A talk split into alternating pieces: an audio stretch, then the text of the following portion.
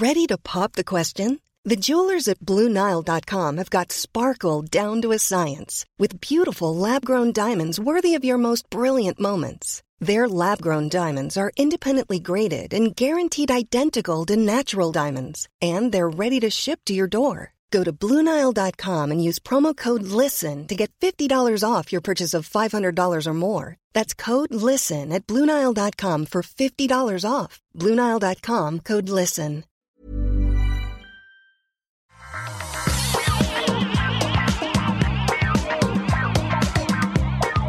Bonjour à tous et bienvenue sur le Rendez-vous Tech, l'émission où on résume toute l'actu Internet, gadgets et c'est quoi le troisième? Technologie C'est dans le nom, c'est la technologie. Je suis Patrick Béja. Aujourd'hui, on a un programme intéressant. On va vous décortiquer la conférence Apple.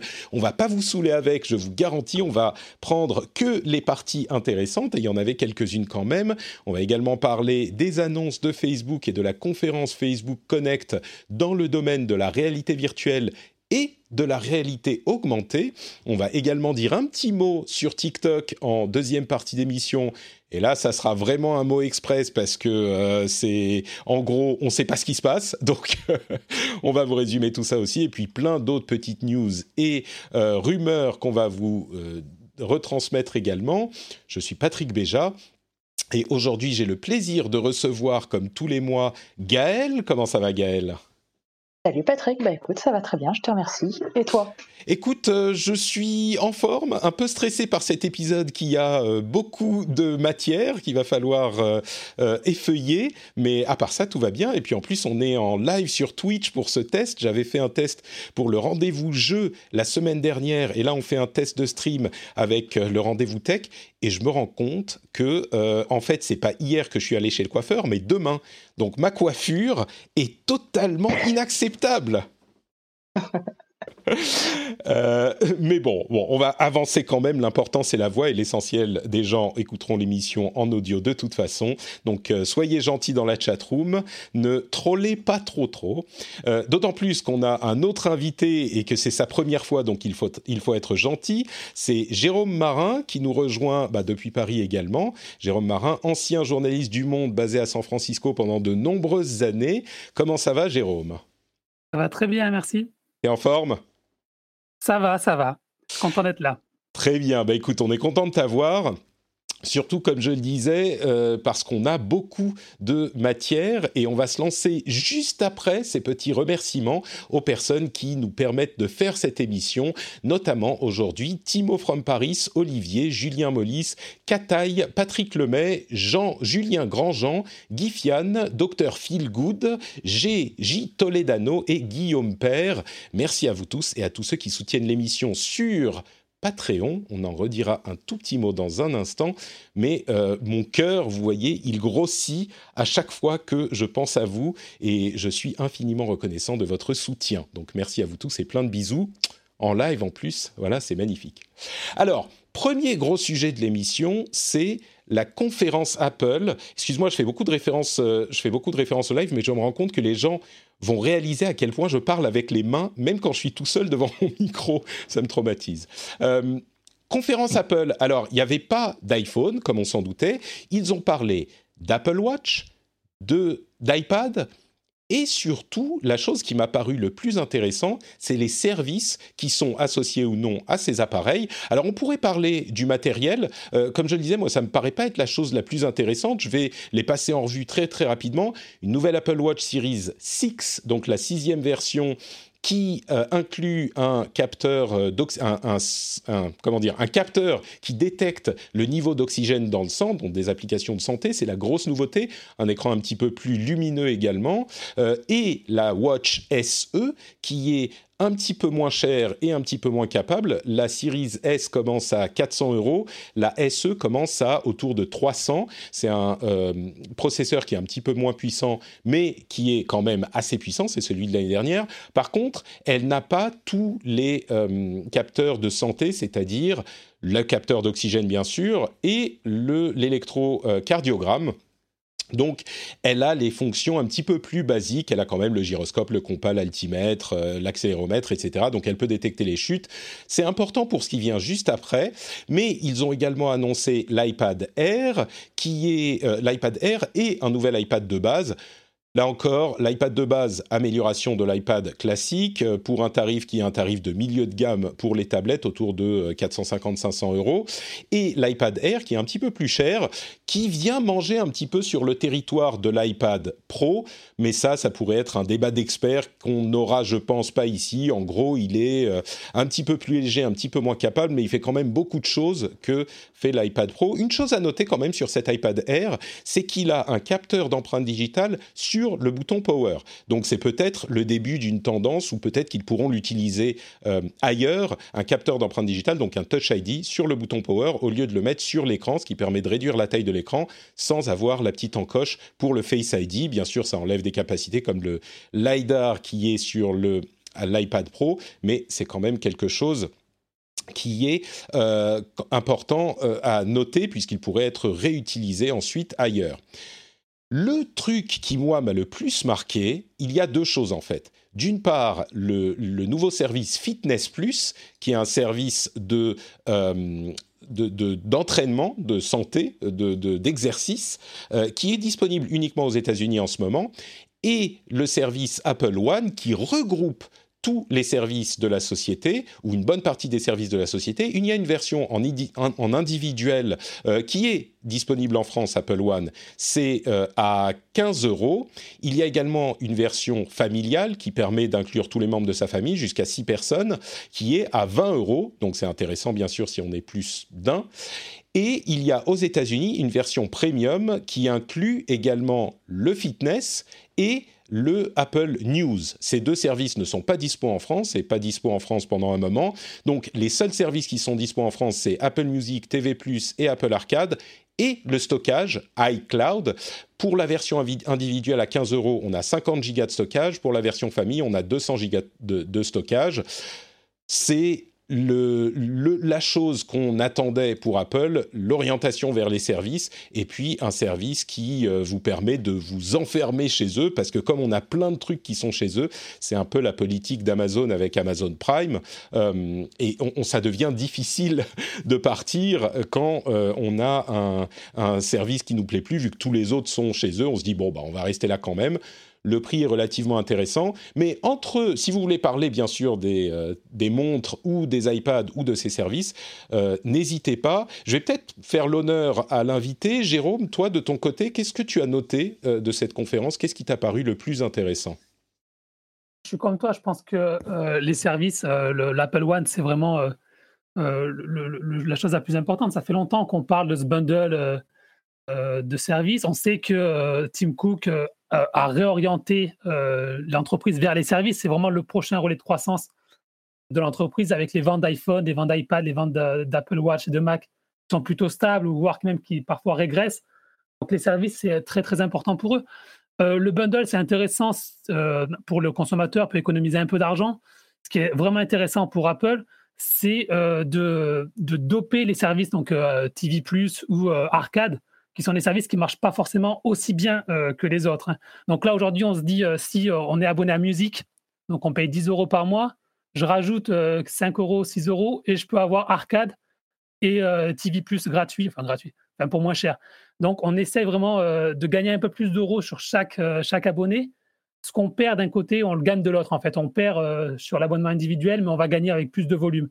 Et l'idée vraiment, c'est de dire par exemple, si euh, Apple veut euh, pousser encore plus musique, passe à Spotify, voilà, là on peut dire venez, prenez Apple Music au lieu de prendre Spotify parce que vous mettez 3 euros ou 4 euros de plus, vous aurez du, stockage, vous aurez la télé, vous aurez des jeux vidéo. Donc, et, on voit d'ailleurs Spotify a immédiatement après la conférence, je ne sais pas si vous avez vu, mais a, fait un communiqué en disant voilà, c'est encore un nouvel exemple de, des pratiques anticoncurrentielles d'Apple, il faut, intervenir.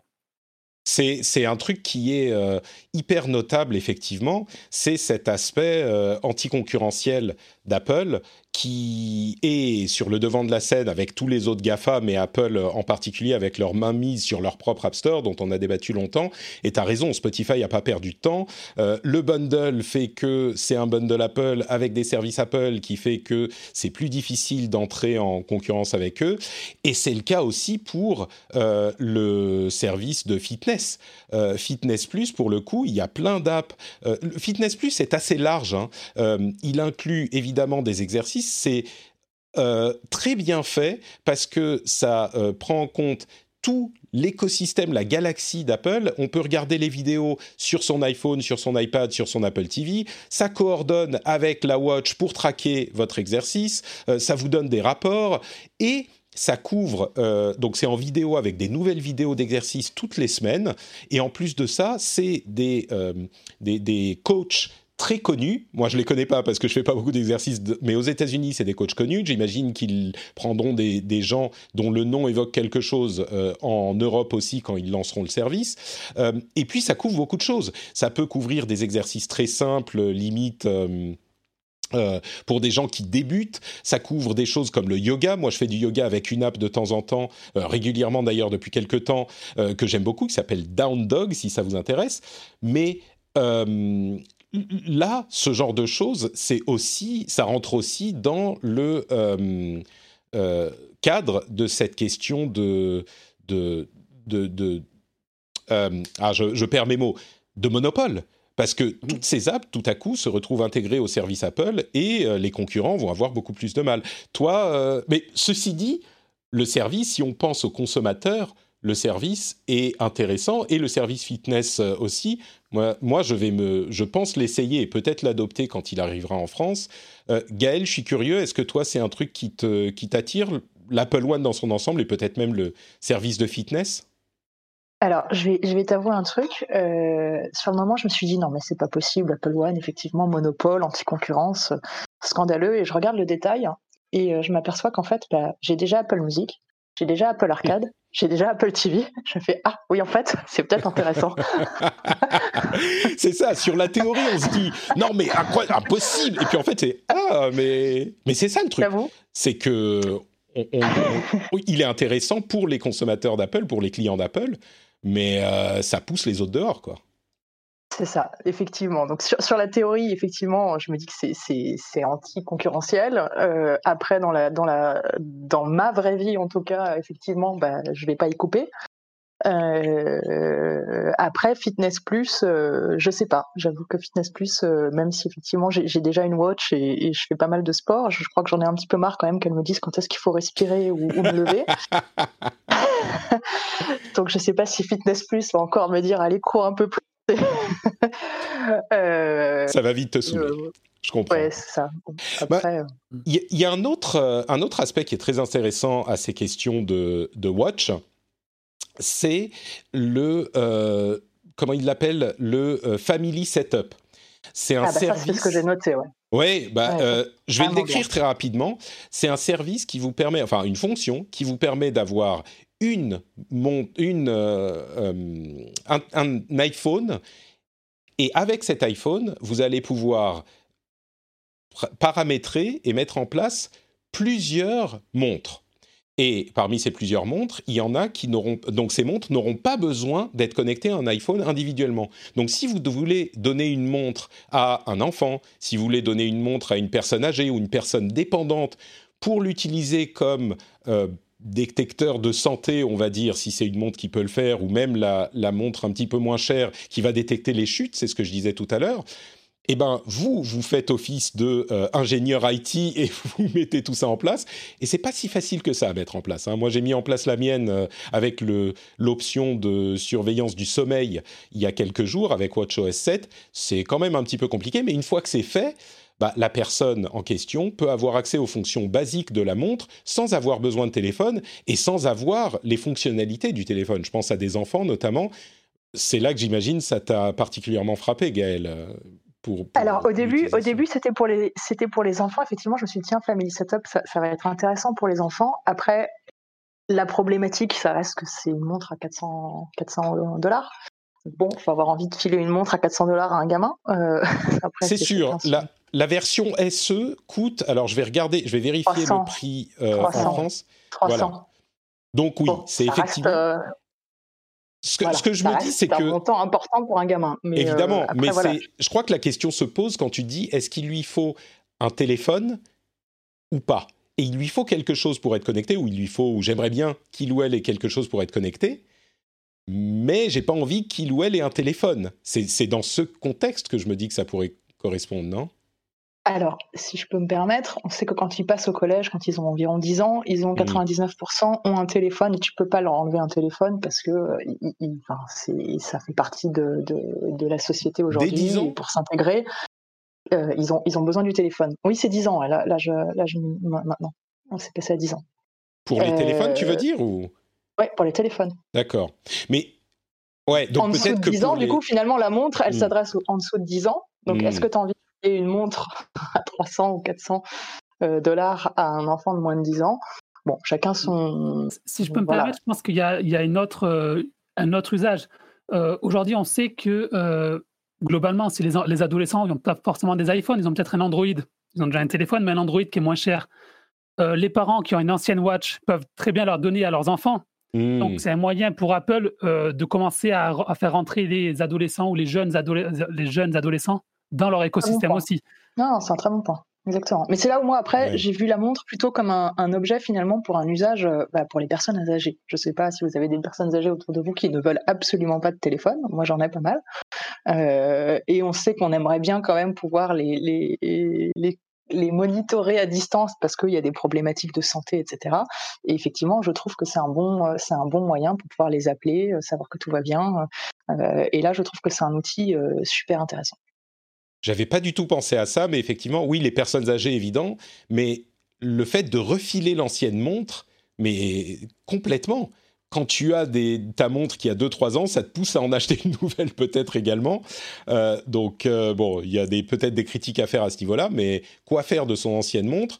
Tu la refiles à quelqu'un, peut-être même à un enfant de moins de 10 ans ou à une personne âgée également, et là tu es un petit peu tranquille. Qu'est-ce qu'on peut faire avec une montre sans téléphone? Alors, il faut noter quand même, quand on dit son ancienne montre, il faut que ça soit une montre qui a une carte SIM virtuelle. Donc, ce n'est pas tous les modèles qui peuvent avoir accès à ça. C'est uniquement les modèles avec carte SIM, ce qui fait d'ailleurs qu'elle n'est pas disponible dans tous les pays. Euh, moi, en Finlande, par exemple, j'y ai pas droit. En France, vous avez les, les montres avec carte SIM, mais si vous avez une carte SIM, et eh ben du coup, vous pouvez euh, appeler la personne en question, envoyer des messages, euh, jouer avec les Mimoji. Euh, vous pouvez également localiser la personne en question. Si vous avez un petit peu peur ou si, si vous savez pas où est votre enfant, euh, etc. Moi, je me souviens que quand j'avais 12 ans, j'allais à l'école tout seul. Aujourd'hui, je serais terrifié d'avoir mon enfant de 12 ans qui va à l'école tout seul. Si j'ai une montre dessus, c'est un petit tag, je peux le surveiller à distance. C'est Big Brother, mais version, euh, version plus douce, euh, je dirais.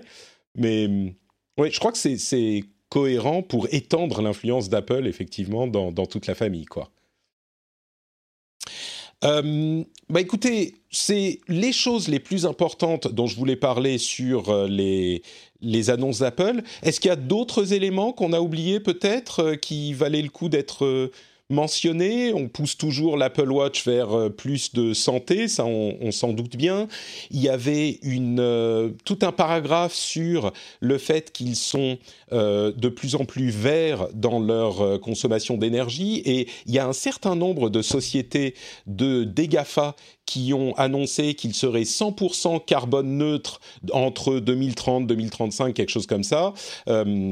Alors, on peut accuser certains de greenwashing. Moi, je crois que là, pour le coup, euh, beaucoup d'entre eux, parfois par, euh, en, payant des compensations euh, de consommation de carbone, alors c'est pas 100% vert, mais d'ici 2030-2035, Google l'a annoncé, Apple l'a annoncé, Microsoft en a parlé aussi, 2030, 2035, 2040, ils veulent tous être entièrement carbone neutre, voire carbone free.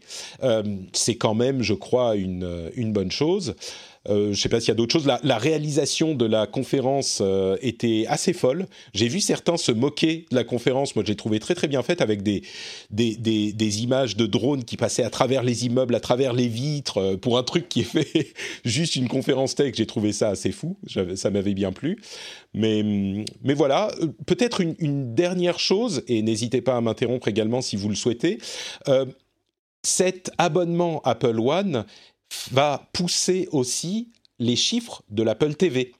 Euh, L'Apple TV va être porté par l'abonnement Apple One et enfin Apple TV Plus, j'entends bien sûr leur abonnement, étant donné qu'il y avait assez cette euh, ce cadeau d'un an d'abonnement à l'Apple TV Plus l'année dernière, et eh ben maintenant l'abonnement Apple One va euh, porter le truc. Encore une fois, de la même manière que certains services Amazon ont été portés par Amazon Prime, et ça va permettre d'annoncer des chiffres qui sont euh, pas ridicules, quoi, parce que l'Apple TV Plus c'est pas encore ça, même aujourd'hui. Jamais annoncé de chiffre de toute façon hein, d'Apple TV Plus. On est pardon? Ils n'ont jamais annoncé de chiffres. Tout à fait, oui. C'est vrai, euh, mais c'est là où ça pose le problème de la concurrence, euh, parce qu'on peut très bien dire, voilà, c'est de la vente à perte, à la limite. Euh, mm. Apple TV Plus, ça devrait coûter tant. Là, on le donne à deux fois moins cher parce qu'on le, met dans, on le met dans un bundle. Et c'est là où le problème de concurrence peut être défendu et peut, peut, être, peut, se poser. Il y, a une chose qui est intéressante que n'a pas fait Apple et que certains auraient espéré, c'est de faire euh, un bundle avec un iPhone. C'est-à-dire, euh, voilà, vous payez peut-être 50 dollars ou 60 dollars par mois, vous avez un iPhone sur 24 mois, plus vos abonnements, euh, nos services. Alors là, ça aurait posé des problèmes encore plus importants au niveau de la confiance. Ils ne sont pas allés jusque-là encore, mais moi, je pense que c'est vraiment peut-être une des pistes qui sera, qui sera explorée pour relancer un peu les ventes d'iPhone aussi, avoir un bundle avec tout, tout compris. Le début du leasing du téléphone, c'est pas mal. Ça, bah, ça bah existe déjà encore un peu déjà. Bah, ça existe, oui, chez les, chez les opérateurs. Euh, on a effectivement des, des, opérations de ce genre depuis très longtemps. Mais avec l'abonnement, j'imagine que ça, c'est pas très loin. Ça va arriver, euh, ou au moins on t'offre quelques mois d'abonnement. Euh, c'est quelque chose qui risque d'arriver, oui. On aurait pu penser parce qu'ils offrent Fitness Plus, par exemple, il y a trois mois qui est offert avec un, un achat d'Apple Watch. Euh, Apple One, il n'y a pas d'abonnement, il n'y a pas de, euh, d'abonnement, enfin, de mois offert quand on achète un nouvel iPhone. Hmm. Ça aussi, ça aurait posé des gros problèmes, euh, pour, par exemple, pour Spotify. Alors si on dit. Ah oui. tous les gens qui achètent un iPhone, on leur donne Apple Music gratuitement. Mais ça, il y a, y a un, je ne sais plus si c'est 7 jours ou un mois gratuit d'Apple Music, comme pour la, l'Apple Arcade, comme pour l'Apple TV+.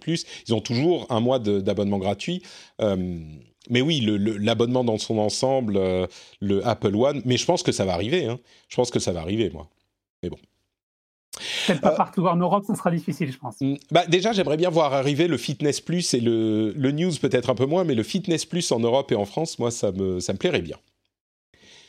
Bon, Moi, je fais juste un dernier aparté sur le. On n'en a pas parlé, mais l'iOS 14 et les fonctionnalités de, de, de, vie privée que je trouve intéressant. Ils vont encore un petit peu plus loin, pas, pas encore euh, totalement, mais, mais ils sortent des fonctionnalités supplémentaires sur, euh, sur, tes, sur ta vie privée, sur les notifications de ce que les, les applis euh, prennent sur toi, le contrôle des photos, de la localisation, etc.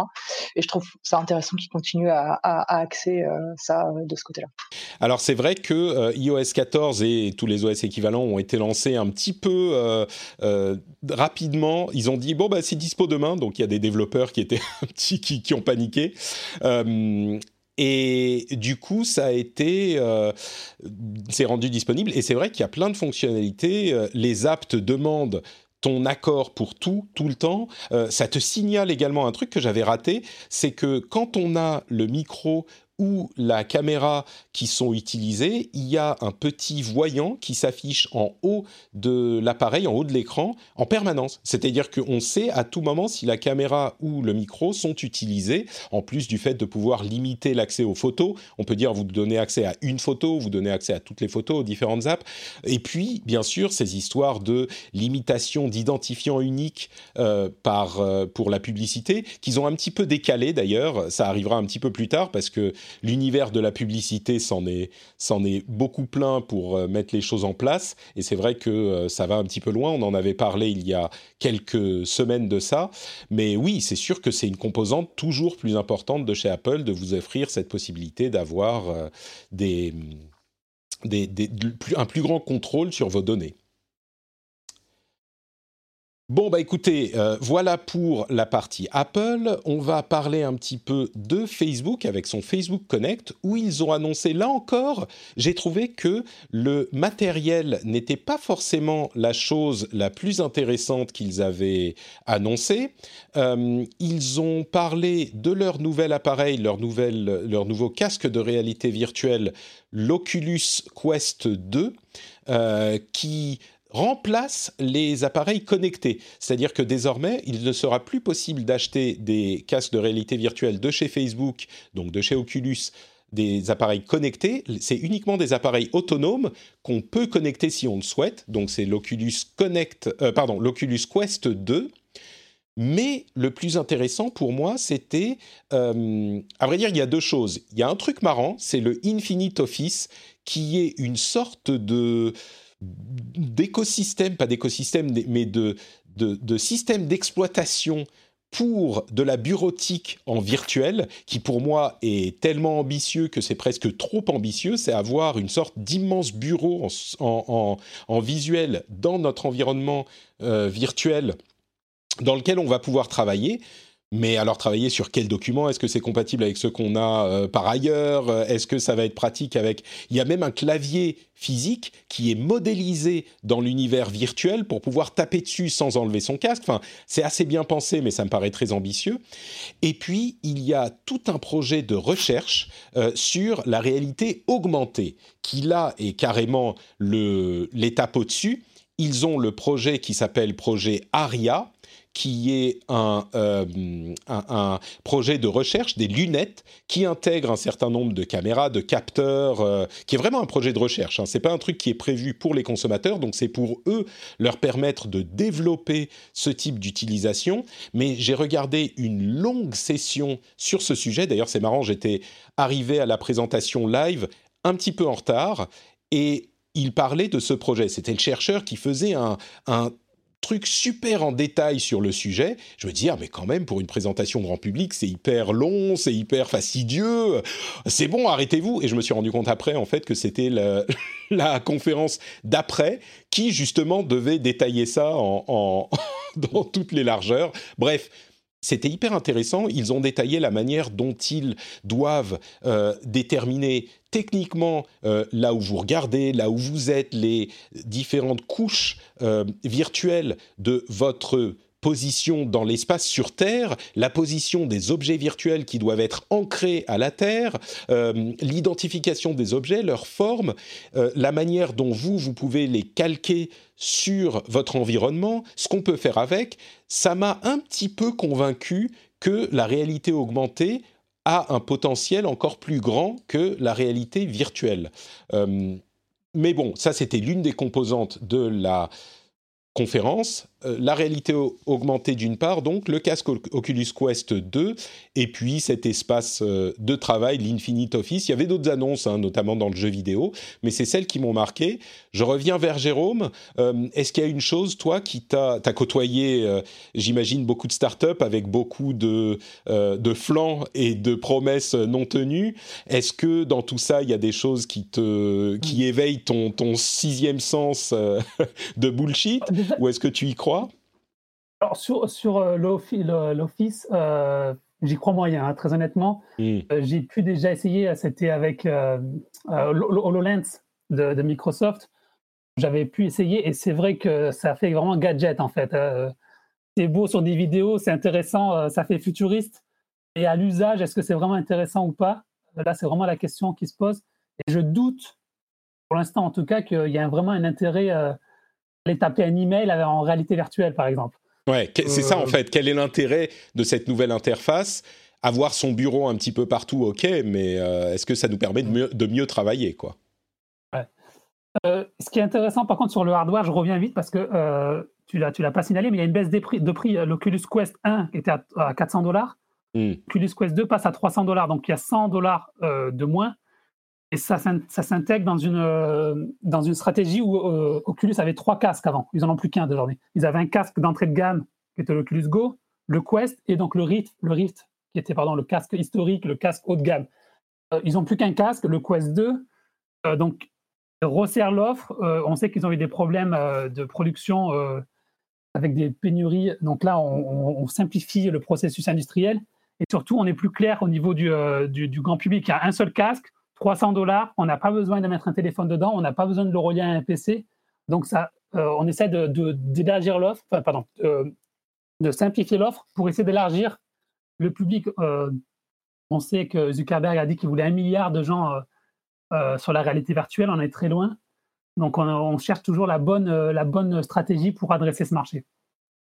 Et du coup, euh, je comprends tout à fait ce que tu dis, mais quand tu dis dans la même phrase, euh, est-ce que le bureau virtuel, ça va servir à quelque chose Il est convaincant, hein, leur démo, comme tu le dis, elle est très très belle. On a une surimpression, c'est presque de la réalité augmentée. On a une surimpression du bureau virtuel avec plusieurs fenêtres. C'est vraiment un système d'exploitation dédié, et c'est ambitieux, un système d'exploitation mais derrière, on peut voir l'image noir et blanc très basse définition de l'environnement réel. Euh, donc s'il y a quelqu'un à côté qui fait quelque chose, on peut le voir à travers les fenêtres. Donc c'est convaincant.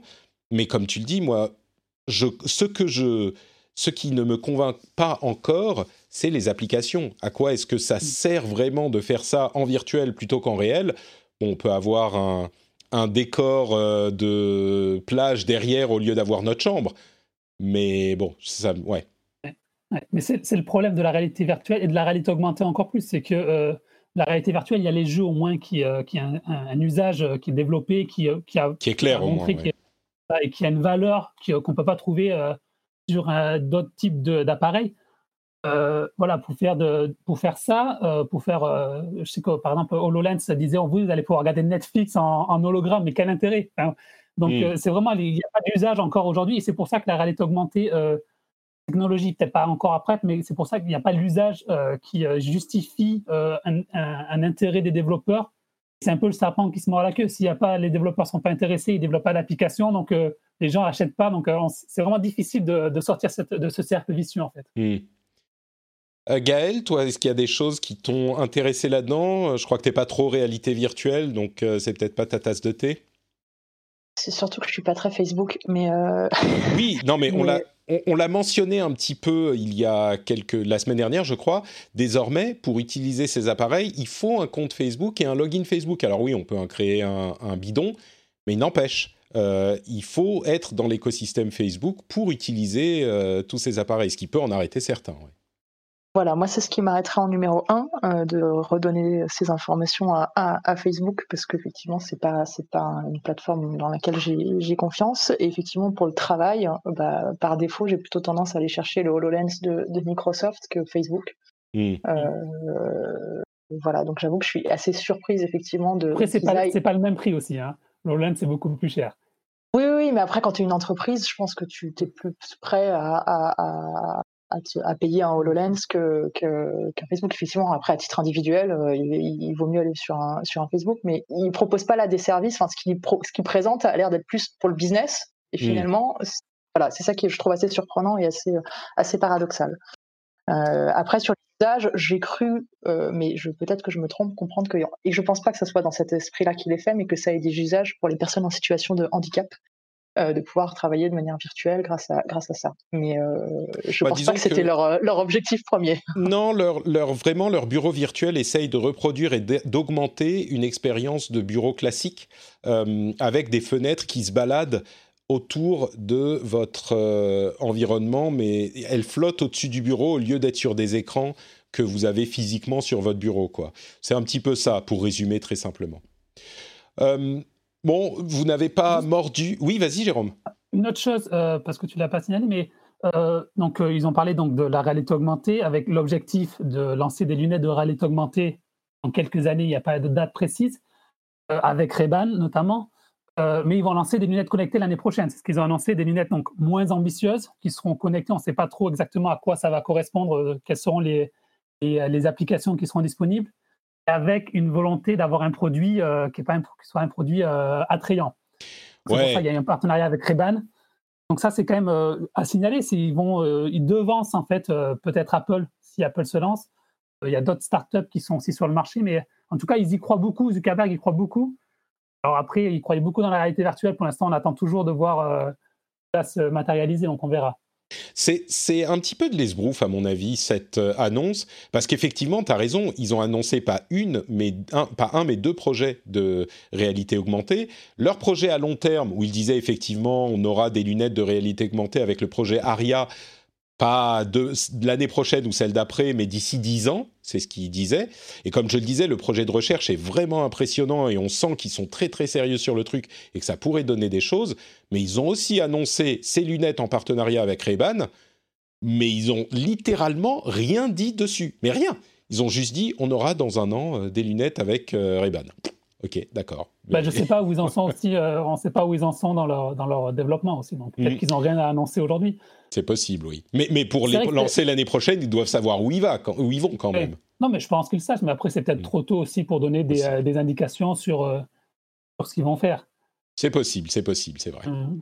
C'est vrai que au niveau juste du projet arrière, c'est intéressant de voir que Facebook, on le sait, c'est peut-être l'une des dernières boîtes de la Silicon Valley qui euh, a ces projets un peu fous, parce que même Google a beaucoup, euh, beaucoup euh, désinvesti sur ce domaine. Apple, on ne sait pas trop ce qu'ils font, ils sont très secrets. Mais Facebook, ils ont ces projets à long terme qui ne sont pas forcément reliés à leur, cœur de métier. ils continuent et c'est vrai que ça. On peut ne, ne, pas aimer Facebook, mais on peut au moins apprécier le fait que la, la technologie non, je suis d'accord, je suis d'accord. Il y a très peu de, moonshots aujourd'hui dans ces sociétés-là. Il y en a quelques-unes, mais qui sont en développement plus avancé. Facebook, ils cherchent la prochaine plateforme, en fait, euh, pour ne pas se faire dépasser comme ils ont dépassé les autres. Euh, leur idée, c'est d'avoir la prochaine plateforme et d'être en avance là-dessus euh, et, donc de rechercher effectivement, tu le notes, euh, Apple est d'après les très nombreuses rumeurs qui semblent être avérées, en train de travailler également sur un casque de réalité augmentée. Donc on aurait peut-être les deux sociétés, Facebook et Apple, qui se euh, feraient concurrence dans ce domaine. Bon, bah écoutez, voilà pour nos deux gros sujets d'aujourd'hui, Apple d'une part et euh, Facebook Connect de l'autre. Je vous propose de faire une toute petite pause pour parler un instant de, de quoi? De Patreon. Et oui, Patreon, c'est euh, le moyen de soutenir l'émission, mais pour parler de Patreon, ça me donne l'occasion de parler également de l'évolution des émissions. Euh, comme vous le savez, en début de mois, j'ai lancé euh, différents, différents projets. Il y avait la newsletter euh, publique qui a été lancée de manière plus large. D'ailleurs, plein de choses intéressantes dans la newsletter de ce mois-ci, je vous en parlerai tout à l'heure. Dans le, Discord public, une partie du Discord public est ouvert aussi. Il y a eu le passage en hebdomadaire du rendez-vous jeu et depuis, bah, comme je le disais aujourd'hui et la semaine dernière, un petit peu de Twitch de temps en temps. Je suis en train de voir si je peux apprivoiser le truc pour diffuser en live. Il y a presque une cinquantaine de personnes qui regardent en ce moment l'enregistrement de l'émission, donc c'est très cool de vous avoir. Euh, et tout ça, c'est possible grâce à Patreon. Et Patreon, en fait, euh, est en train, je ne sais pas à quel point c'est public, donc je vais vous annoncer un petit truc euh, un petit peu secret. Euh, ils sont en train de passer le site en français, normalement d'ici la fin du mois. Donc, à l'occasion du passage du site en français, je vais mettre en place la dernière étape de ce mois de Patrick Patreon et de la rentrée, avec toutes ces nouveautés et toutes ces nouvelles choses, et la chaîne YouTube d'ailleurs que j'ai lancée aussi. Je vais lancer la refonte du Patreon, je pense, à l'occasion du passage en français, donc d'ici une semaine, dix jours. Et donc la refonte du Patreon va être simplifiée, il y aura moins de niveaux différents pour pas que les gens soient euh, perdus dans le nombre de niveaux de soutien. Et attention, le niveau 2 va disparaître. Donc si vous voulez avoir accès au Discord euh, privé, bah, vous pouvez le faire encore aujourd'hui pendant un petit moment. Euh, avec un prix qui sera moins élevé que euh, celui d'après. Donc euh, c'est comme vous voulez, hein, bien sûr, mais c'est peut-être le, moment de le faire. Et puis à la refonte, il euh, y aura e-, effectivement le passage en français, l'activation des euros, etc. Donc ça sera toute une nouvelle étape pour le Patreon pour la France. Donc ça, ça sera cool, mais quoi qu'il arrive, euh, bah non, on me demande dans la chatroom, c'était pas encore euh, en français Patreon, c'était uniquement en anglais et en dollars. Là, avec la refonte que je vais faire, ça sera en euros. Il y aura la possibilité de payer en euros et en euh, français. Donc ça sera merveilleux pour tout le monde. Ça, ça arrive, il faut que je travaille un petit peu dessus. Mais dans tous les cas, que ça soit en euros, en dollars, en français, en anglais, vous savez que c'est le moyen de soutenir l'émission, euh, le moyen de récompenser le travail que vous appréciez, si vous l'appréciez, j'espère que vous l'appréciez. Et donc, je vous encourage très chaleureusement et très vivement à y jeter un coup d'œil. Je vous dis pas qu'il faut immédiatement vous abonner sur Patreon, mais allez voir, allez voir ce qu'il y a comme bonus. Il y a plein de bonus cool. Allez voir ce qu'il y a comme euh, possibilité de soutien, et puis surtout allez voir euh, ce que vous pouvez faire pour avoir la fierté de soutenir l'émission et de rentrer dans le club merveilleux des patriotes, des gens qui font partie de cette communauté, des gens qui euh, soutiennent le travail qu'ils apprécient. je serais hyper heureux que vous alliez au moins jeter un coup d'œil sur patreon.com/slash rdvtech. Le lien est bien sûr dans les notes de l'émission. Vous savez où le trouver, patreon.com slash rdvtech. Je vous remercie tous et toutes qui soutenez l'émission. Selling a little or a lot? Shopify helps you do your thing however you cha-ching. Shopify is the global commerce platform that helps you sell at every stage of your business. From the launch your online shop stage to the first real life store stage, all the way to the did we just hit a million orders stage. Shopify is there to help you grow. Shopify helps you turn browsers into buyers with the internet's best converting checkout. 36% better on average compared to other leading commerce platforms because businesses that grow grow with Shopify. Get a $1 per month trial period at shopify.com/work. shopify.com/work. Alors, on va continuer avec les news euh, suivantes et un petit passage sur TikTok parce que on en parle depuis des semaines, donc on va pas en parler très longtemps. Mais il faut quand même dire que c'était bien le foutoir la semaine dernière et le week-end. Euh, il y a eu une annonce que TikTok et WeChat d'ailleurs seraient bloqués des App Store, puis qu'un deal avait été trouvé entre ByteDance et Oracle, mais qu'il y aurait non pas un rachat, mais une prise de participation et une intégration de la couche technique pour l'hébergement des données aux États-Unis, euh, ce que d'ailleurs certains ont fait remarquer que avant c'était l'espionnage de la Chine et désormais avec le, les, les, les, outils légaux qu'ont les États-Unis, bah, ça voudrait dire que les données exploitées euh, les données euh, hébergées chez eux, eh ben, ils pourraient euh, espionner ça au niveau du gouvernement. Donc ça, ça avait l'air acquis. Et puis finalement, on a appris que l'application ne serait pas bloquée, qu'il y avait un délai de deux semaines, mais que le deal ne plaisait pas à Donald Trump, qui voudrait que Biden ne garde pas de majorité. Et il a également dit qu'il voulait 5 milliards de dollars des sociétés euh, euh, impliqués dans ce deal pour créer un fonds, et alors là, ça devient lunaire, pour créer un fonds d'éducation qui enseignerait la vraie histoire du pays, l'histoire patriotique. Sous-entendez euh, qu'on ne parle pas d'esclavage, c'est à ça qu'il faisait référence directement. bref, c'était complètement... Je sais, je sais même plus quoi en penser de cette histoire. Je suis à la fois frustré, techniquement, hein, c'est même pas une question d'opinion politique, mais par la technique, l'économie, tout ça, les annonces contradictoires, c'est le bordel total, on n'y comprend rien et ça amène, comme on le disait la semaine dernière, énormément d'incertitudes dans euh, ce domaine. Ça met des précédents. On en parlait avec Cédric la semaine dernière, donc je ne vais pas refaire le, topo, mais en gros, on n'en sait pas plus, c'est toujours le bordel, et c'est encore plus le bordel qu'avant, si vous pouvez imaginer ça. Euh, je ne sais pas si, Jérôme, je me retourne vers toi encore, mais si tu y comprends un petit peu plus ou, pas. Mais... En fait, c'est assez clair finalement. D'accord, merci. Tu vas clarifier tout ça. Mais c'est assez clair. On va faire vite. Trump veut que, veut, ne veut plus TikTok chinois. Voilà. La Chine dit on n'acceptera jamais que TikTok soit vendu à une entreprise américaine. Donc il faut trouver un compromis. Le compromis il a été trouvé. C'est un partenariat technologique. C'est Oracle qui héberge les, qui héberge les données une prise de participation d'Oracle et de Walmart, donc 20%, dans une nouvelle entreprise qui s'appelle TikTok Global, entreprise qui regroupe tout TikTok hors Chine. Le, point qui bloque aujourd'hui, donc l'accord a été trouvé euh, ce week-end. Trump a dit oui, moi, sur le principe, je suis d'accord. Ce qui bloque, en fait, c'est l'actionnariat de TikTok Global. On sait qu'il y a 20% pour Oracle et Walmart. Qu'est-ce qu'on fait des 80% restants? Euh, Oracle et la, la Maison Blanche dit les 80% restants seront répartis parmi les actionnaires actuels de ByteDance. Et parmi ces actionnaires, il y a des Américains. Donc, ce qui fait que TikTok Global est détenu majoritairement par des Américains. Voilà. Donc, ça, c'est comme ça qu'ils s'en sortent en disant 53% du capital sera détenu par les Américains, 36% par les Chinois, 11% par des investisseurs européens. Là où ça bloque, c'est que la Chine et que Biden dit non, non, non, c'est pas du tout comme ça que ça va marcher. Les 80%, on les garde. C'est chinois.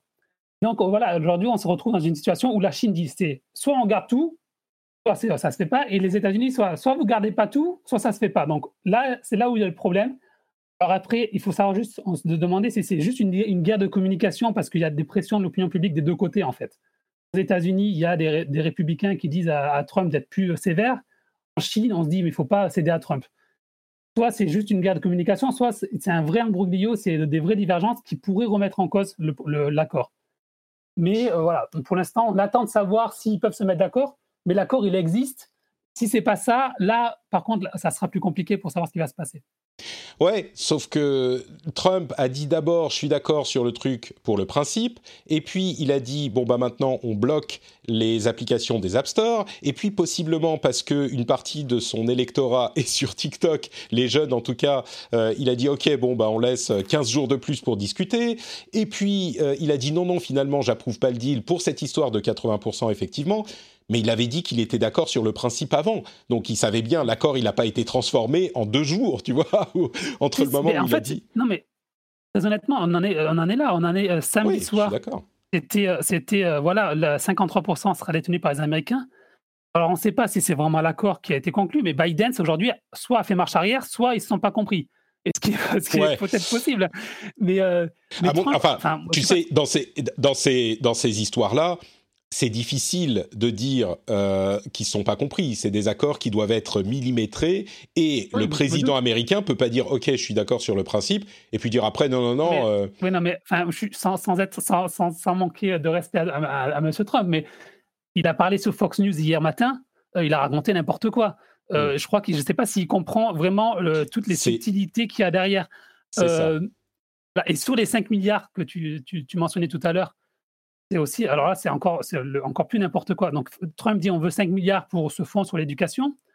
Trésor américain, euh, euh, qui derrière le deal, qui euh, vraiment est l'architecte, les petites mains qui, s'occupent du deal, dit en fait, ces 5 milliards, c'est pas pour financer l'éducation, c'est 5 milliards de charges sociales que pourraient générer les 25 000 emplois que TikTok Global va créer aux États-Unis, c'est pas quand. Donc, c'est, et Biden dit, mais nous, on n'a jamais dit qu'on allait donner 5 milliards pour, euh, pour l'éducation, jamais de la vie.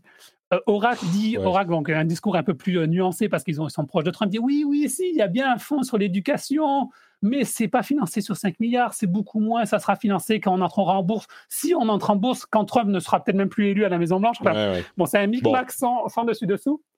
Parce que, à mon avis, hein, ça c'est personnel, mais euh, il y a euh, au sein de l'administration Trump divers courants, divers. euh, on sait, il y a euh, Steven Mnuchin qui, lui, est plutôt, euh, qui, est, qui est plutôt proactif pour que ça se passe. Il y a euh, Pete Navarro qui, lui, est très contre la Chine. Et donc, il y a différents mouvements et, et Trump change un peu d'avis jour, euh, du jour au lendemain. Mm. Et ce qui fait qu'on en, on ça semble pas très clair. On est d'accord.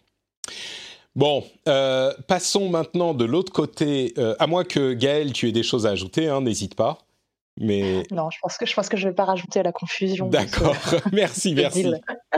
Euh, de l'autre côté, j'ai vu, euh, j'ai lu un article absolument euh, fascinant de The Register sur une base de données qui a été découverte, une base de données chinoise. Si vous pensez que les États-Unis maltraitent la Chine, et je pense qu'il y a des, des raisons, alors c'est des questions d'accords commerciaux et de pression et de jeux de poker et de- d'échecs, mais on a découvert une base de données chinoise qui, est, euh, qui était sur les serveurs d'une société privée, mais qui évidemment a des liens avec le gouvernement et avec d'autres sociétés euh, là-bas, de 2,4 millions de personnes, entre guillemets, influentes.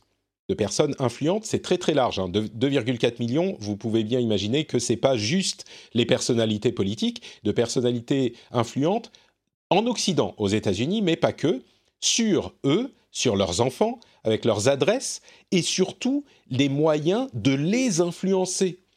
leurs habitudes, leurs préférences politiques, leurs loisirs, leur, enfin, un truc de, euh, d'organismes d'information, de, de, comment dire, d'intelligence euh, étatique, mais un niveau d'ampleur qui est impressionnant. 2,4 millions. Il y avait énormément de journalistes, dont certains journalistes du Register. Et je sais pas, j'ai l'impression que j'ai pas besoin de décrire plus. L'article en lui-même sera d'ailleurs dans la dans la newsletter, mais l'article en lui-même est assez édifiant. Euh, j'imagine que peut-être Jérôme, toi, tu es dans cette euh, base de données. Il y a plein de gens qui sont dans cette base de données, mais c'est, euh, on va dire, pour le moins inquiétant, j'ai trouvé. Bon, personne n'a envie de commenter là-dessus. Sans doute n'avez-vous pas envie de vous retrouver euh, encore plus dans la base de données. On ne veut, pas y être. Non, mais en fait, c'est quelque chose qui a toujours existé. Euh, n'importe quelle euh, agence de, RP fait, fait, ce genre de choses. Là, ce qui est impressionnant là, c'est la, la volumétrie c'est la volumétrie qui fait, qui fait la différence, que 2,4 millions, c'est juste hallucinant. Après, bah, cette technique-là, tout le monde l'utilise dans tous les pays, surtout euh, que ce soit dans le business, dans la politique, dans les médias, etc. Mais, mais la volumétrie est juste, c'est vertigineux. C'est-à-dire que tu parlais d'agences de RP, effectivement, tu peux avoir des agences de RP avec les célébrités, peut-être certains gros journalistes sur les sujets que tu couvres, mais c'est les 2,4 millions qui sont importants. Et puis, le niveau des informations, les adresses, les hobbies, les, enfants, euh, tu vois, c'est quand même... Non, mais ça, le niveau d'information, c'est quelque chose qui est toujours utilisé, que ce soit les enfants, le chien, le chat et tout ça, ça c'est pas, pas ça qui est impressionnant, c'est la volumétrie. D'accord. 2,4 millions, tous les gens que ça touche. Jérôme, tu crois que tu es dans cette base de données, toi? Vas-y, pardon pas si je suis assez influent pour euh, intéresser la Chine. Euh, non, mais, non, mais euh, je, précise, 2,4 hein, millions, ça ratisse très large. Il y avait plusieurs journalistes, un certain nombre de journalistes de The Register, qui est quand même pas la publication la plus importante du monde de la tech, mais il y avait un certain nombre de leurs journalistes, pas juste un, un certain nombre de leurs journalistes qui étaient dans cette base de données. Donc ça ratisse. J'écris sur Huawei plusieurs fois, peut-être. Ah bah voilà. Mais euh, non, mais sur le, sur le chiffre, c'est vrai que ça paraît beaucoup. Après, il faut bien faut se dire, avec aujourd'hui les outils euh, qui sont à la disposition des services de renseignement en termes d'algorithmes, en termes euh, d'intelligence artificielle, de, de, data center aussi, c'est pas tant que ça finalement. Enfin, c'est beaucoup sur le nom, mais ça m'étonne pas qu'ils soient capables de le mmh. faire en fait. Ouais. Je pense que si les, les, services américains n'ont peut-être pas 2,4 millions de personnes dans leur base de données, mais ils doivent pas être très loin non plus. Hein. Je comprends ce que tu veux dire. Oui, c'est sûr qu'ils doivent avoir euh, des informations sur beaucoup de monde également. Peut-être que c'est pour ça que cet article n'a pas forcément fait énormément de bruit. Peut-être que euh, tous les services de renseignement ont fait chut, chut n'en parlez pas. c'est que, euh, que les gens n'aillent pas fouiller. Possible. Bon, quelques petites news franco-européennes. Emmanuel Macron a confirmé que la France allait bien prendre le entre guillemets, j'ouvre les guillemets, le tournant de la 5G. Vous avez peut-être vu qu'il y avait une euh, tribune euh, qui avait été publiée par euh, certains élus qui demandaient sur des bases qui étaient pour le moins discutables de remettre en question l'installation de la 5G en France. bon, bah, Emmanuel Macron a dit que on n'allait pas, bien sûr qu'on prend toutes les mesures nécessaires, mais on n'allait pas remettre ça en cause. Une Cour de l'Union européenne, euh, la, je crois que c'est la Cour suprême de l'Union européenne, a déterminé que le zero rating allait, contre, allait à l'encontre des règles de la neutralité du net. Le zero rating, si vous ne connaissez pas cette nomenclature, c'est l'offre de services inclus dans votre abonnement téléphonique mobile qui ne compte pas dans votre forfait de données. Donc euh, on peut vous dire par exemple, vous avez accès à Spotify, mais ça compte pas dans vos 15, 20, 50 gigas de données. Alors ils ont dit ça, ça enfreint aux règles de la neutralité du net, ce qui est à mon sens euh, une bonne décision. Euh, toujours en Europe. juste, peux me permettre vas-y, vas-y. Juste pour être exact, ils n'ont pas tout à fait dit ça. Ils ont dit c'est interdit si vous faites une discrimination. Si par exemple l'offre Orange dit moi je vous donne tout le streaming musical gratuit, ça c'est autorisé. Orange que Orange ne peut pas faire, c'est-à-dire je donne que Spotify. Tout à fait, tout à fait. Dans, la pratique, ce que ça euh, interdit, c'est ces inclusions d'un service, parce que je crois, à, ma connaissance, aucun opérateur euh, encore en, France ou dans le monde, ou en tout cas en Europe, n'a dit on vous donne tous les services de musique gratuitement. Il pourrait le faire maintenant, mais pour respecter justement les questions de concurrence, pour pas en privilégier un. C'est ça le but, n'est-ce pas? Oui, c'est ça. Et, surtout parce que donc, ça permet, le, le zéro rating, c'est quelque chose qui avantage toujours les plus gros. Hein. Euh, aujourd'hui, Spotify a l'argent pour euh, payer un opérateur parce que euh, l'opérateur fait pas ça gratuitement généralement. c'est l'application qui paye pour être, pour être gratuite, enfin pour avoir les données gratuites. Donc ça, ça empêche d'avoir des nouveaux acteurs. Il y a une autre chose, une autre chose qui n'est pas forcément le cas en France, mais ailleurs où les opérateurs ont leur propre service. Aux États-Unis, par exemple, les opérateurs ont beaucoup de services de vidéo. mais là, ils peuvent, ils peuvent donner leur service gratuitement au détriment des autres services. Donc là aussi, c'est un autre euh, problème de concurrence. Tout à fait, oui, c'est sûr. Euh, alors, l'Union européenne, encore elle, a annoncé que s'il n'y avait pas d'accord global sur une taxe du numérique d'ici 2020, en 2021, eh bien, ils en proposeraient une en 2021. Ils ont également annoncé qu'ils allaient dépenser 150 milliards euh, d'euros dans le fonds de rétablissement du Covid, de la crise crise économique du Covid, pour des initiatives euh, numériques, euh, ce qui est plutôt une une, position intéressante à mon sens. Et il y a différentes euh, choses qui sont incluses dans, cette, euh, dans ces 150 milliards, dont 8 milliards pour rivaliser euh, avec les plus grandes puissances dans les superordinateurs. Et également dans ce contexte, on a appris qu'OVH, qui est un gros acteur du cloud français, pas que du cloud, mais notamment du cloud, euh, qui va s'allier également à euh, l'Allemagne, à un opérateur allemand, pour essayer d'offrir un acteur du cloud européen qui puisse rivaliser avec euh, d'autres acteurs mondiaux. Ça pourrait faire sourire certains, mais on ne se rend pas forcément compte à quel point OVH a une croissance incroyable et est une alternative crédible euh, dans ce domaine. Et en plus, ça intervient à un moment où l'accord d'hébergement du Health Data Hub français avec Microsoft est un petit peu remis en cause, ou en tout cas questionné, euh, pour ces raisons justement d'hébergement de données de santé sensibles françaises chez un acteur américain, même si Microsoft assure que les serveurs sont en Europe et donc euh, pas vraiment problématique. Euh, il y a quand même toutes ces questions de privacy shield. Je ne vais pas rentrer dans les détails, mais en gros, euh, l'Europe est en train d'essayer de se, doter d'acteurs et de moyens pour euh, un petit peu plus d'autonomie et de souveraineté numérique, au moins pour les services ou les infrastructures essentielles, ce qui n'est pas forcément une mauvaise chose, je crois. Je vois que là non plus, ça n'intéresse personne. Très bien. Ah non, mais c'est très intéressant. Ce qui est intéressant dans, l'accord d'OVH et du, cloud souverain européen, c'est qu'il y a eu déjà des tentatives de cloud, de cloud, de cloud souverain pardon, en France, par exemple, ça n'a pas marché.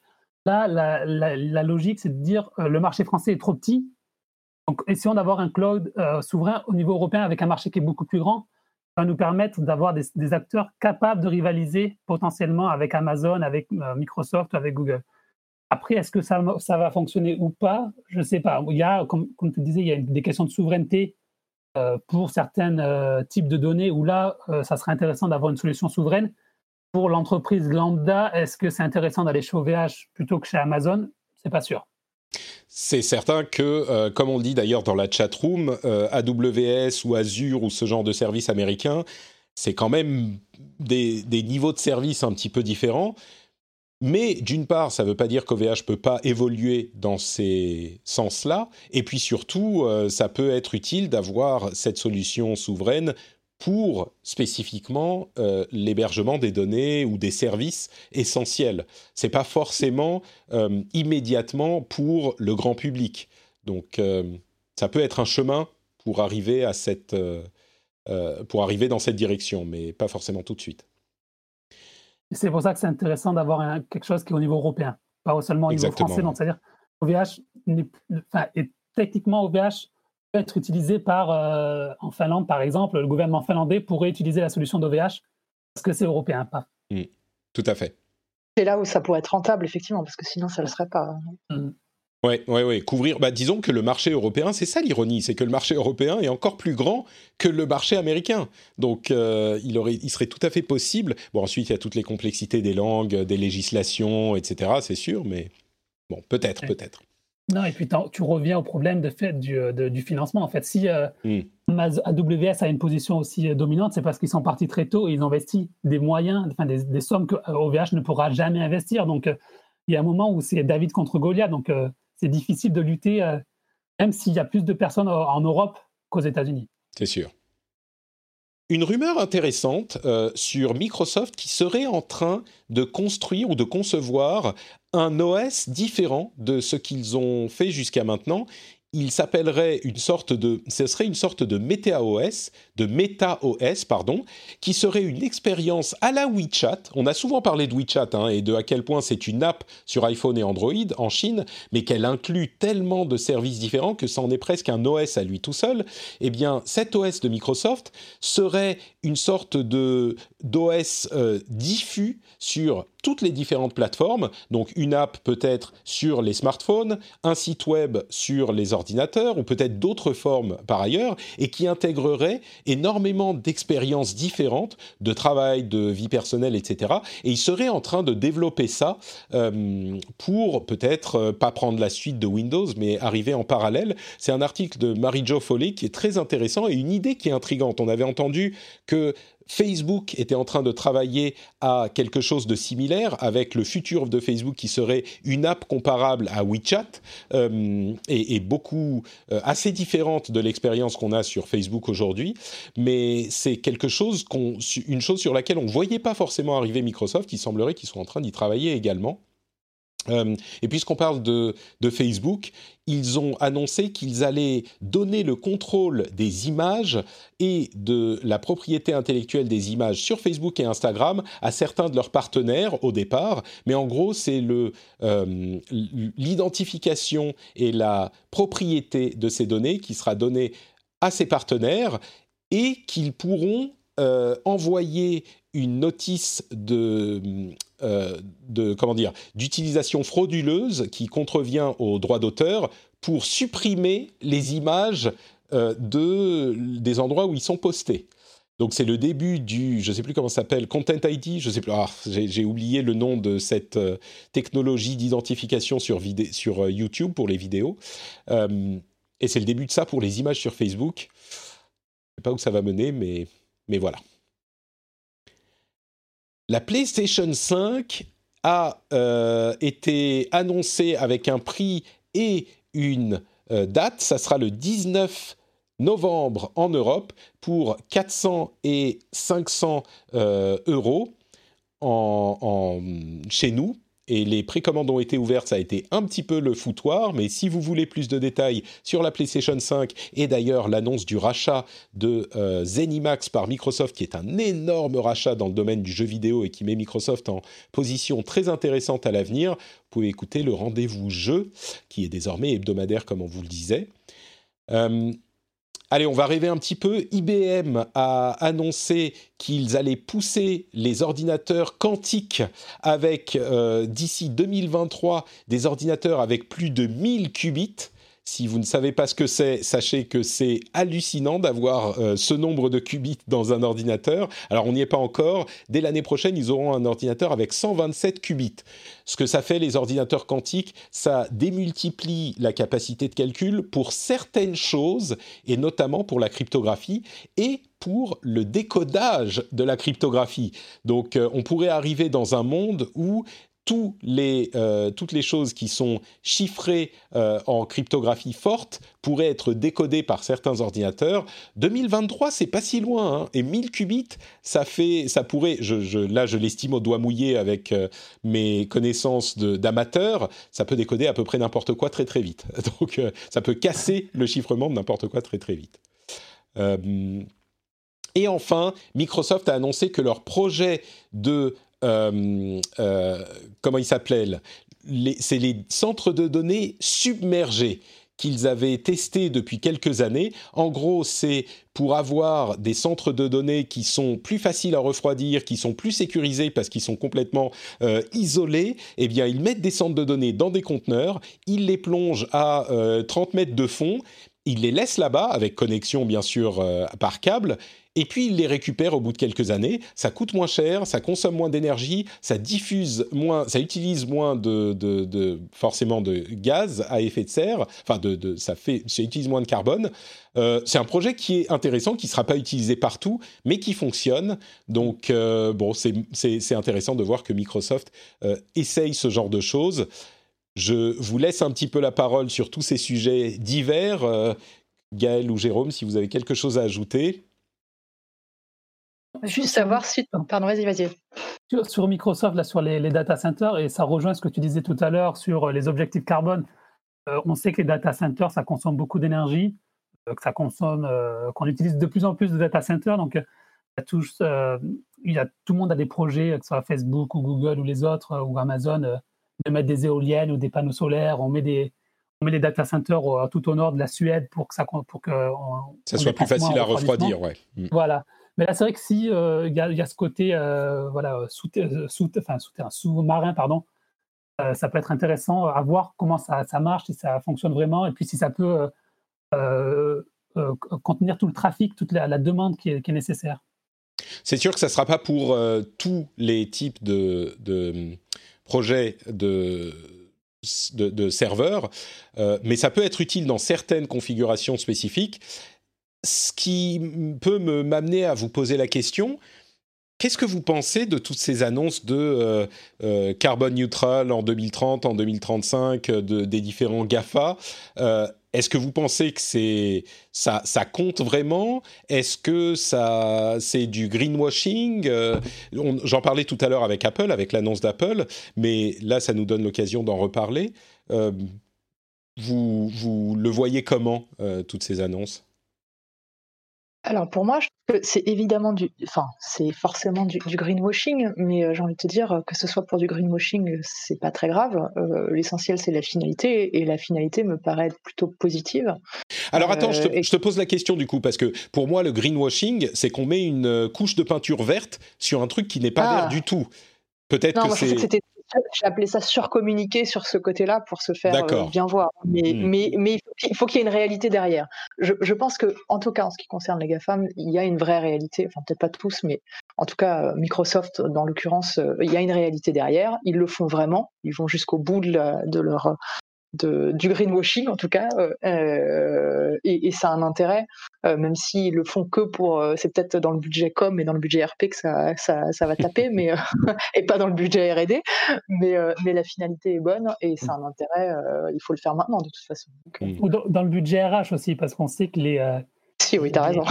Les, salariés, notamment dans la Silicon Valley, ont des, une confiance sociale qui a développé, on va dire, euh, et que ça fait partie des choses euh, que les, les, salariés veulent. Voilà, que, euh, voilà, par exemple, je, parle d'autre chose, mais par exemple, Total, par exemple, aujourd'hui, le gros problème de Total, c'est qu'ils n'arrivent plus à recruter des gens, des, des, des, diplômés, ou ils arrivent mmh. moins à les recruter parce que ça ne fait pas rêver de travailler dans une boîte qui fait du pétrole.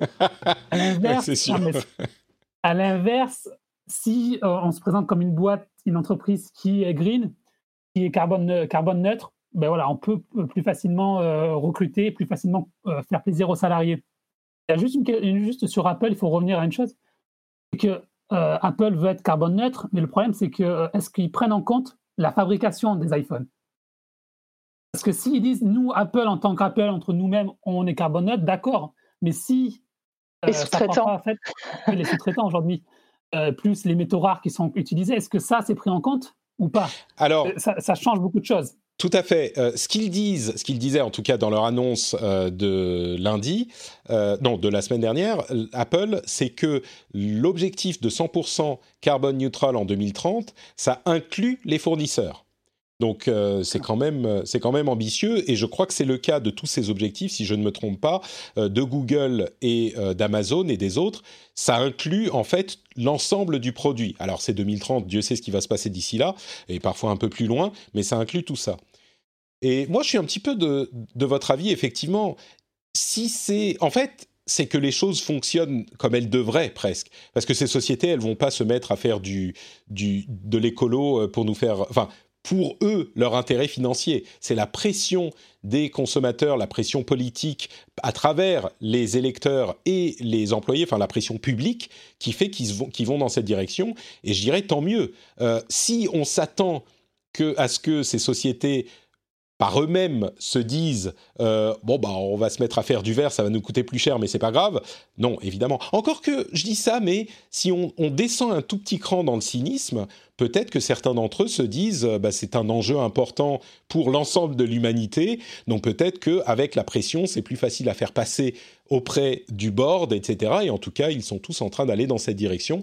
Espérons qu'ils continueront. Ils font déjà beaucoup de choses. Hein. Euh, et, ce qui est intéressant, c'est que de ce que j'ai vu en tout cas, même les organismes qui surveillent ce genre de choses euh, disent Ok, c'est vrai, c'est pas mal, faut continuer. Euh, tout n'est pas parfait, mais généralement ils disent ok, c'est pas mal. Donc je me dis bon, si même ces organismes disent ça, c'est qu'il doit y avoir quelque chose derrière. C'est pas juste une couche de peinture verte, quoi.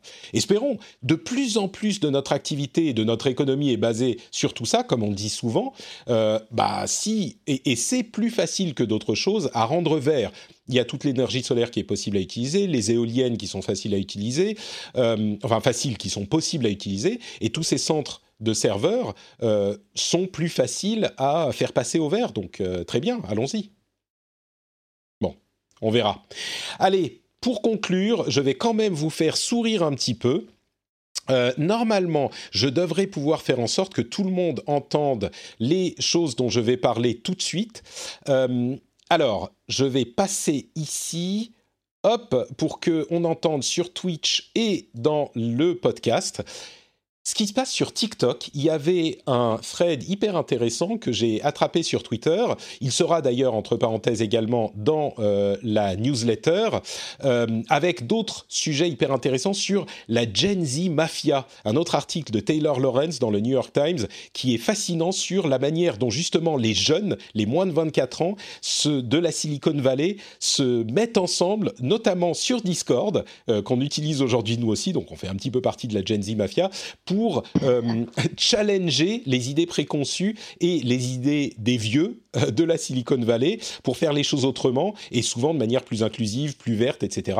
Euh, il y a aussi un truc assez inquiétant, un mémo qui a été publié par une, une scientifique qui étudiait les données de chez Facebook sur la manière dont Facebook a été utilisé dans différents pays qui ne sont pas des pays occidentaux pour influencer différentes élections, etc. Et comme Facebook savait et elle a dit j'ai du sang sur les mains, je devais en parler et elle, elle a démissionné de Facebook, elle a refusé un, euh, une somme assez importante qui euh, l'aurait obligé de ne pas en parler. Bref, tout ça sera dans, les, euh, dans la, dans la newsletter, mais la chose dont je voulais vous parler, c'était, hop, alors là, je ne sais pas si vous avez entendu ça, sur TikTok, la manière dont les gens collaborent. Alors, je ne vais pas en parler euh, beaucoup, je vais vous faire écouter. J'espère que ça sera pas trop fort. Je vais baisser un petit peu le son. Hop, écoutez. Ça, c'est le premier TikTok qui a été publié dans ce thread.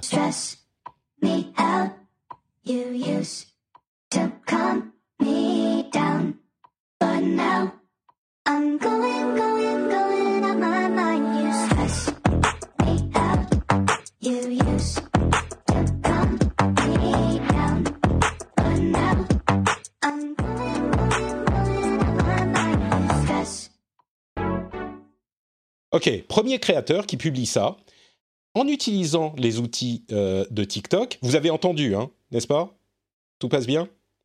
Nous, on n'a pas entendu. En tout cas. Vous, vous n'avez pas entendu. je ne sais, pas, sais pas si c'est évolué ou pas. Alors écoutez, vous avez peut-être pas entendu, c'est pas grave. Les, les gens de la, du Twitch entendent. Je suis désolé, vous pourrez pas euh, commenter. on pourra pas commenter. J'avais mal fait le truc. Euh, peut-être que je peux essayer de vous le faire passer quand même. Alors, deuxième, deuxième petit extrait. Hop, on y va. Mia, you used to calm me down, but now I'm going, going, going on my mind. Girl, you be stressing me out the way you caressing him. Then late at night you be texting me dirty messages, calling me up and confessing that you've been missing me. Why you gotta do this to me? I'm going on my mind. You stress me out. Vous avez entendu là? Oui, on a entendu. Ok. Et collaboration sur TikTok. Un type qui poste ça, le premier, il dit allez-y remixer avec la fonction duet de TikTok. Un autre type, euh, lui aussi assez connu, qui prend euh, le, le c'est Ryan Mack, le deuxième, euh, qui prend le premier, alors je vais donner les noms parce qu'on est euh, sérieux, Charlie Puth qui poste le premier. Le deuxième qui prend le truc, qui remixe, qui fait un duo, ils se sont jamais rencontrés, ils se sont jamais vus, et c'est des trucs qui vous donnent, enfin je sais pas, vous avez eu envie de vous, de, vous mettre à danser, j'imagine, en, en, entendant ça. Et vous vous dites, ok, très bien, deux trucs faciles, un, duet, un, duo, ok. Eh ben non, ça s'arrête pas là, écoutez ça.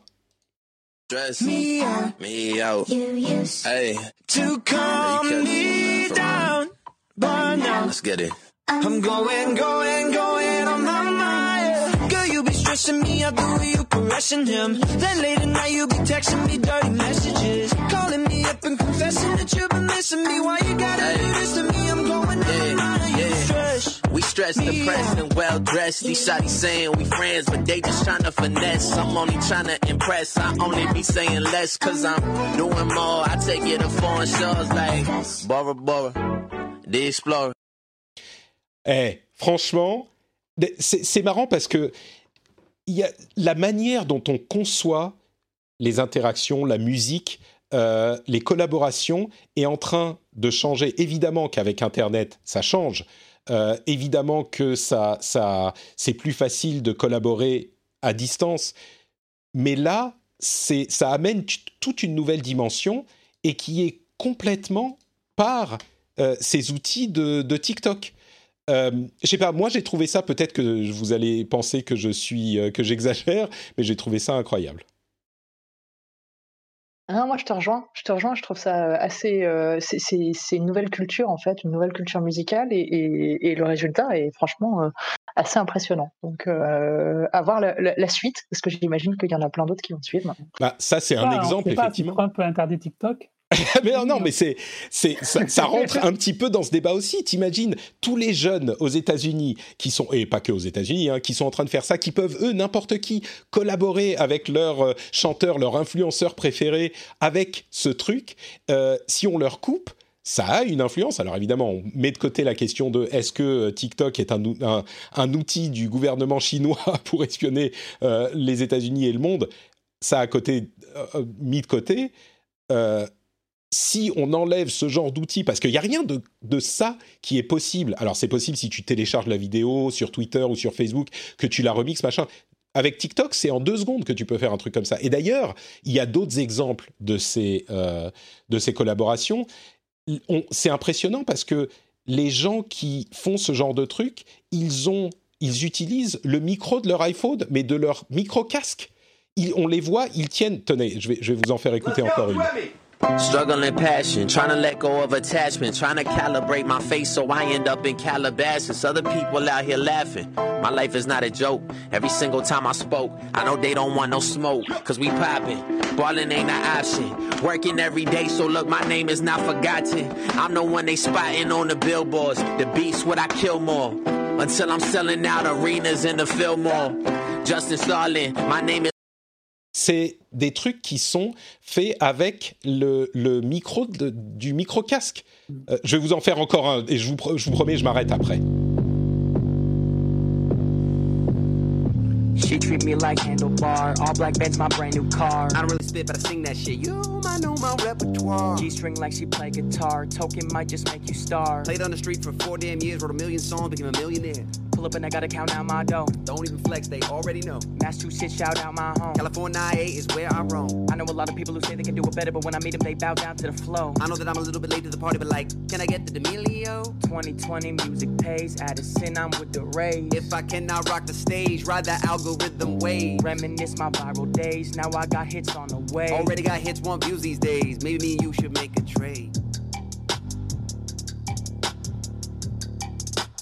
Bon, allez, on s'arrête là. Euh, c'est. Vas-y, vas-y. Là où on voit en fait l'avance de TikTok, parce que c'est vrai que, enfin, moi je suis pas utilisateur de TikTok et je sais pas si vous voulez être aussi, mais euh, ça m'étonnerait. Mais c'est vrai que de l'extérieur, on a du mal à comprendre le phénomène TikTok quand on n'est pas adolescent et qu'on ne passe pas sa vie sur TikTok. On ne comprend pas, par exemple, pourquoi Instagram ou d'autres n'arrivent pas à, combattre TikTok. parce qu'ils ont des choses, ils ont une communauté, ils ont des, des, possibilités, des outils que n'ont pas forcément les autres. Et c'est mm. ce qui explique pourquoi TikTok est si populaire et pourquoi on est. Il n'y a personne qui arrive vraiment à, rivaliser avec eux. Et d'ailleurs, juste parce que j'en profite, tout à l'heure, on n'a pas précisé, mais dans l'accord qui est avec Oracle, la valorisation retenue pour TikTok, c'est 60 milliards de dollars. Donc 60 milliards de dollars, juste pour donner un ordre d'idée, c'est deux fois Snapchat, c'est deux fois Twitter. C'est-à-dire qu'aujourd'hui, TikTok vaut deux fois, plus, deux fois plus que Twitter. Dire l'importance aujourd'hui qu'a TikTok, c'est énorme euh, pour... Euh, non, non, mais on est d'accord. On est d'accord. J'espère que euh, ce petit featuring de TikTok euh, vous aura donné un petit peu, vous aura ouvert une petite fenêtre sur euh, l'intérêt que peut avoir cet outil. Euh, je vais, je sais pas Gaël, si tu veux ajouter quelque chose pour conclure et puis on va refermer l'épisode. Part que j'attends le duet que tu vas faire sur sur TikTok. Écoute, vraiment, euh, dans la chat room, c'est c'est qui est-ce qui disait euh, Messikid, euh, 21 disait euh, pour reprendre l'édito de Patrick, j'avais fait un édito un petit peu sur le sujet pour les patriotes. Il disait lancez-vous, ces jeunes l'ont bien compris. c'est ce que disait Meskid. Mais c'est exactement ça tu prends ton téléphone, tu besoin de rien d'autre, tu prends le micro-casque avec le petit truc blanc, tu le mets près de ta bouche, et voilà, et t'es lancé. C'est une, une culture, une façon d'envisager les choses qui est complètement différente. Et c'est ça qui fait la différence, c'est la simplicité en fait. Et mm. contrairement à ce qu'on pense, les jeunes euh, ne savent pas mieux utiliser le numérique, ils utilisent ce qu'il y a de plus simple. Et plus tu leur donnes quelque chose de simple, plus ils l'utilisent. Ouais. Bon, bah écoutez, euh, ça va être tout. Comme je le disais, euh, ce thread Twitter sera également dans la newsletter de cette semaine. Donc, euh, si vous n'êtes pas encore abonné, vous savez que le lien est dans les notes de l'émission et également sur notepatrick.com pour vous abonner à la newsletter. Chaque semaine, je vous livre le meilleur de ma veille qui est extrêmement large et j'essaye d'en tirer les meilleurs articles. Donc, vous pouvez la voir comme je disais, vous vous inscrivez sur notepatrick.com, il y a un petit lien. Euh, et en parlant de newsletter, tiens, Jérôme, merci beaucoup d'avoir été euh, avec nous dans l'épisode. C'était hyper intéressant d'avoir ton expertise sur tous ces sujets. Je crois que euh, tu es aussi dans, le, monde de la newsletter. C'est ça. J'ai lancé, donc, je suis rentré en France il y a un an, donc passé de 7 ans à San Francisco.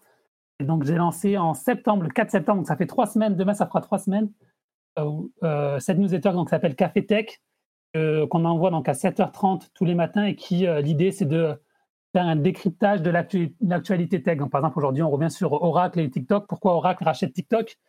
Voilà, donc c'est essayer d'avoir tout ce que vous voulez savoir directement sur votre mail le matin, 7h30. voilà. Eh ben, c'est très simple, cafetech.fr pour s'abonner également. Et on mettra le lien vers ton compte Twitter dans euh, les notes de l'émission. Vous pouvez retrouver tout ça là-bas aussi.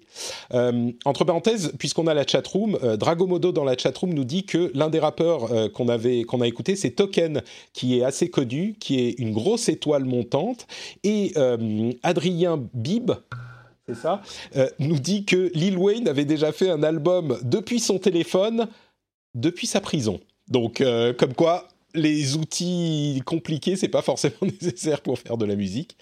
Euh, Gaël, où peut-on te retrouver sur Internet? Eh ben moi, ça va être sur coud.fr ou Twitter coud underscore fr, coud C-O-O-D, et puis moi, GM Girardo, mais, mais je suis plus avec mon compte coud qu'avec mon compte perso, donc euh, plutôt sur coud. Euh, sur Coude, si on est un parent inquiet ou, en tout cas curieux et qu'on se dit euh, j'aimerais comprendre le monde dans lequel vivent mes enfants et euh, tous ces trucs de TikTok que je comprends pas, est-ce que c'est une bonne ressource pour ça ou c'est vraiment pour l'éducation des enfants en numérique? Non, alors on est en train, alors c'est pas encore tout à fait prêt, mais justement on est en train de faire des ah. modules pour les parents sur notre appli Coude Academy, même s'il y a déjà des choses sur lesquelles ils peuvent, ils peuvent aller voir en même temps que leurs enfants. Mais, euh, mais on est en train de faire ça, ouais, des modules spéciaux par an sur notre appli, donc Academy, qui est disponible. Super. Eh ben écoute, euh, coude.fr pour tout ça. N'oubliez pas non plus cafetech.fr pour la newsletter de Jérôme. Et euh, si vous le souhaitez, vous avez notepatrick.com pour tous mes liens à moi, y compris ma newsletter. Euh, très beau site que je trouve très très beau moi-même. Et évidemment, enfin, patreon.com slash rdvtech pour soutenir l'émission. Euh, vous savez que c'est le moyen de euh, nous euh, récompenser, de nous rémunérer pour tout ce travail qu'on fait pour écumer toute l'actu-tech, vous l'expliquer et vous faire, j'espère, passer un bon moment.